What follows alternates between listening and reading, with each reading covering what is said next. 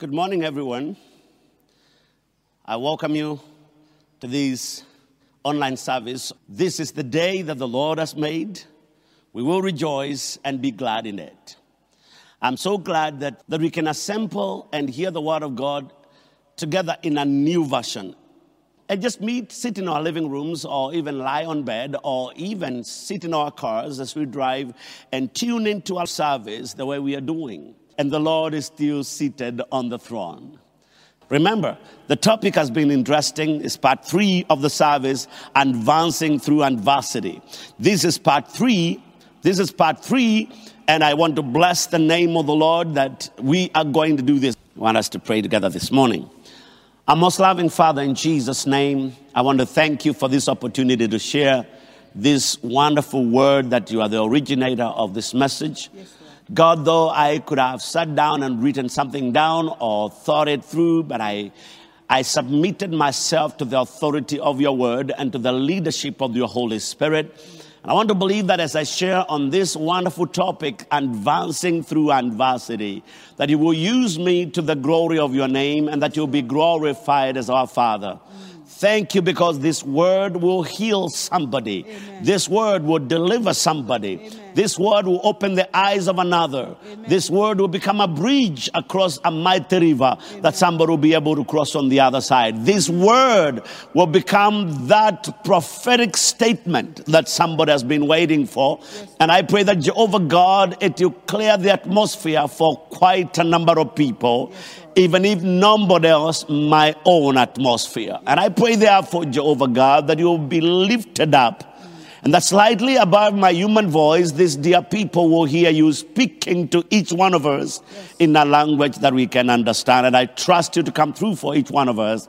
In Jesus' name we pray. Amen. amen. And amen. The Lord bless you, Mama. Amen. Thank you so much. I just want you to know, brethren, that this topic is so dear to me and so close to my heart. Advancing through adversity. When the Lord impressed in my heart to share this message, advancing through adversity, I, I, I, I was excited because it is not one of those series topics or a series that we preachers take through that they are not relevant with what people are going through. But today, as I talk about advancing through adversity, you know we are going through it. We have been in it. But God is still seated on his throne. I take my encouragement from the word of God, from the beginning of the word of God in Genesis chapter 1, when the Bible says in the beginning, you know, God created the heavens and the earth, and the earth that he created was without form, or was formless and void, and um, darkness covered the face of the earth. The, you know, it was without form and it was, it was, it was, it was without form and void and darkness was on the face of the deep. You know, when you read up to there, you realize this is an hopeless situation until you realize the next one, verse, the next part of verse 2 says, the Spirit of God, and the Spirit of God was hovering over the face of the waters. And I want to say, the same Spirit of God is hovering over the Spirit of the living God, is still hovering over the waters in this, you know, over the nations, over the islands of the sea. God, the God who watched darkness cover the earth that He created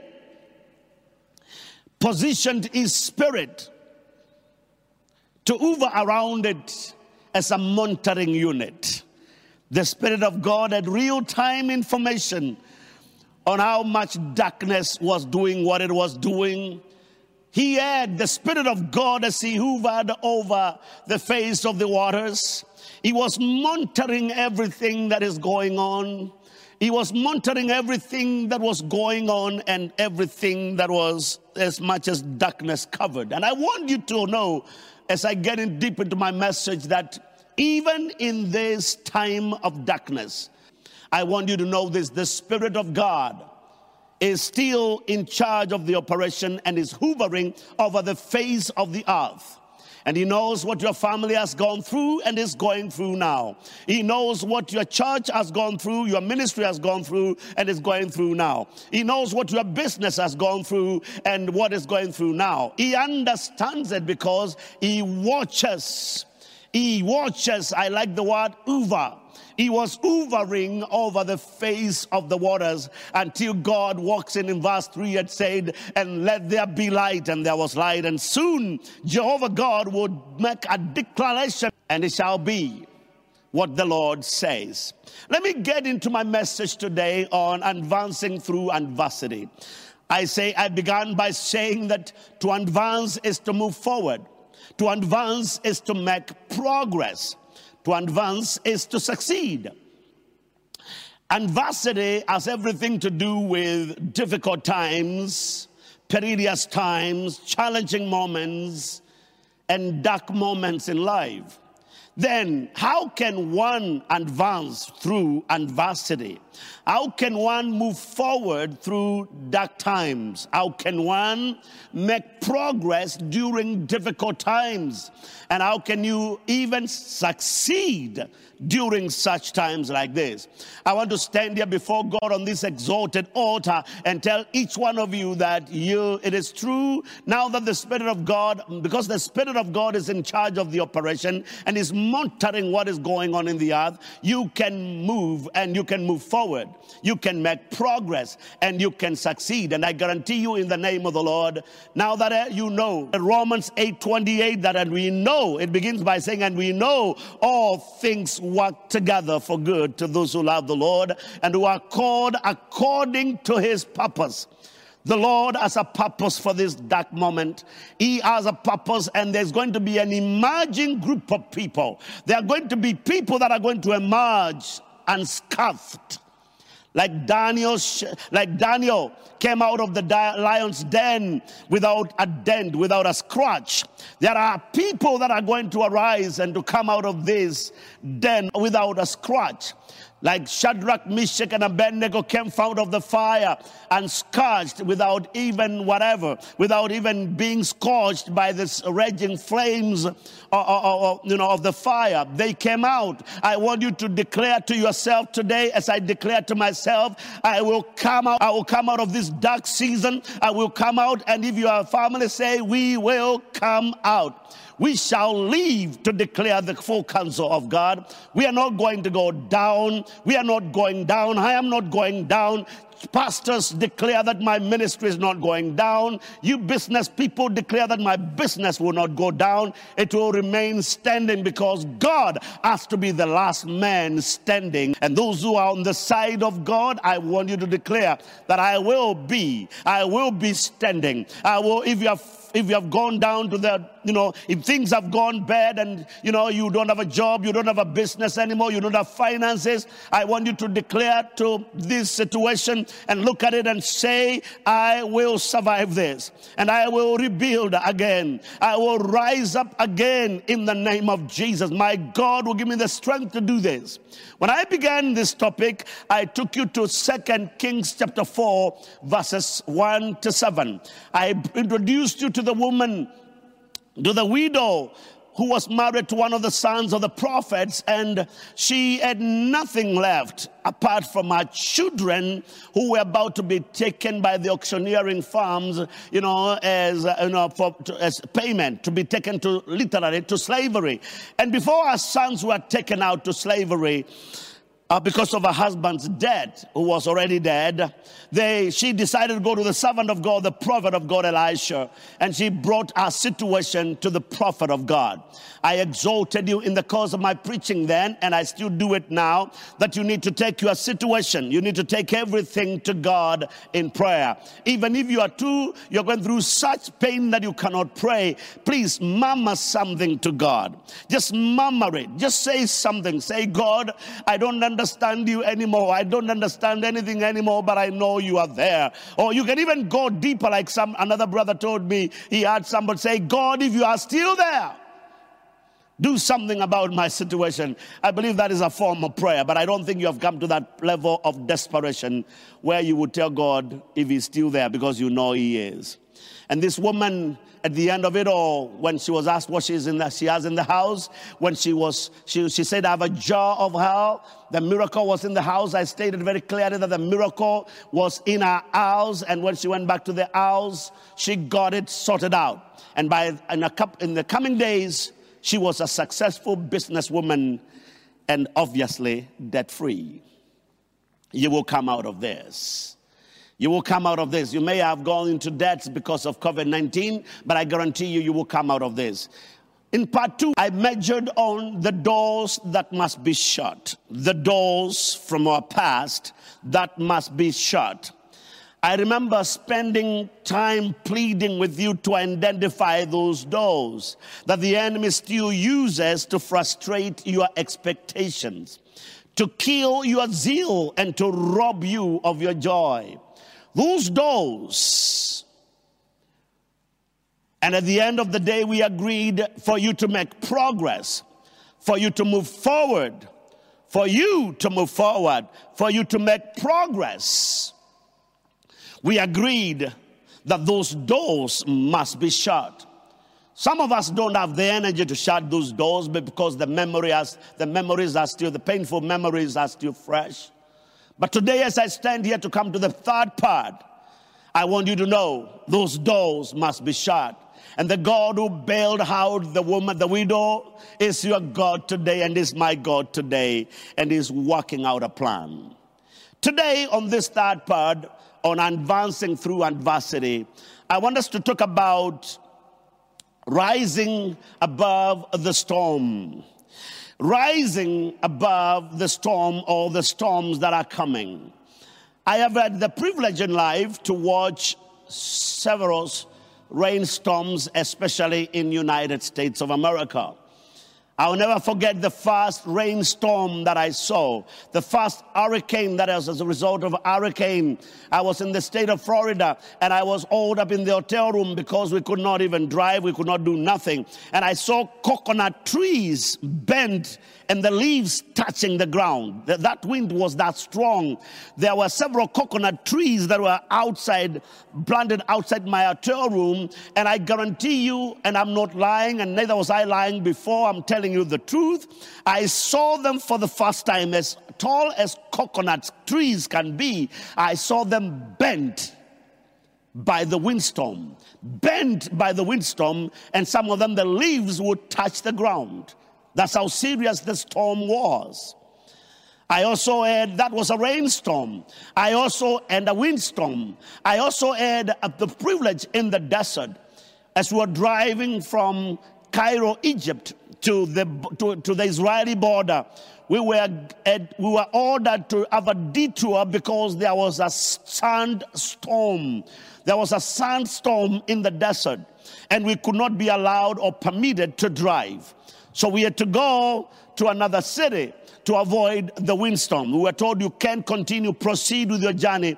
You may have to hold on until they could not allow the police, the Egyptian police would not allow vehicles to proceed because there was a sandstorm. It is not just winds that cause a storm. It's not just rain that causes a storm. It is not just thunder that causes storms. There are pre existing storms in life.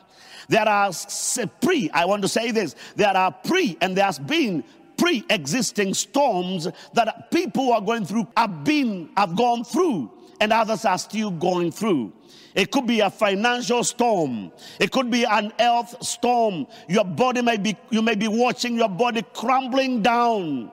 You know, the, the, might, the man who was healthy last year may not be healthy today. The woman who was so strong and, you know, and, and full of energy may not be, may be without energy today because of a health storm. Somebody who had money may not be having money anymore. Ministers who had very well built and established ministries may find it hard to move with the same speed because they have gone through a storm. Today, I want, us to, I want to prove to you, I want to build a case and prove to you that you can rise above whatever storm you have gone through or you are going through today. I want you to know that people go through very challenging experiences in life. Some of these storms that are very devastating consequences may be divorce. Divorce is a storm. Separation from marriage is another storm. And these are pre existing storms. Divorce and separation is a storm. Miscarriage is a storm. Death of a loved one is another storm. Loss of business or job is another storm. Financial loss is another storm. Betrayal, betrayal, betrayal by or from a trusted friend. Somebody you revealed your secrets or you shared your secrets to, with or you opened up to and they decide to betray you. They decide to make it known to everybody. They kind of go and blackmail you. Blackmail is another storm. These are things somebody you exposed yourself to, somebody you shared your deepest, kept your deep kept secrets. And they decide after fallout to use them against you. Those are storms that a lot of people don't rise up above. They don't they cannot rise above. The bitterness, the anger that comes as a result of that takes years to heal. Rejection is another storm. These negative, and there could be so many others that I can go through. These negative experiences leave very deep they leave very huge gaps and wounds in our lives.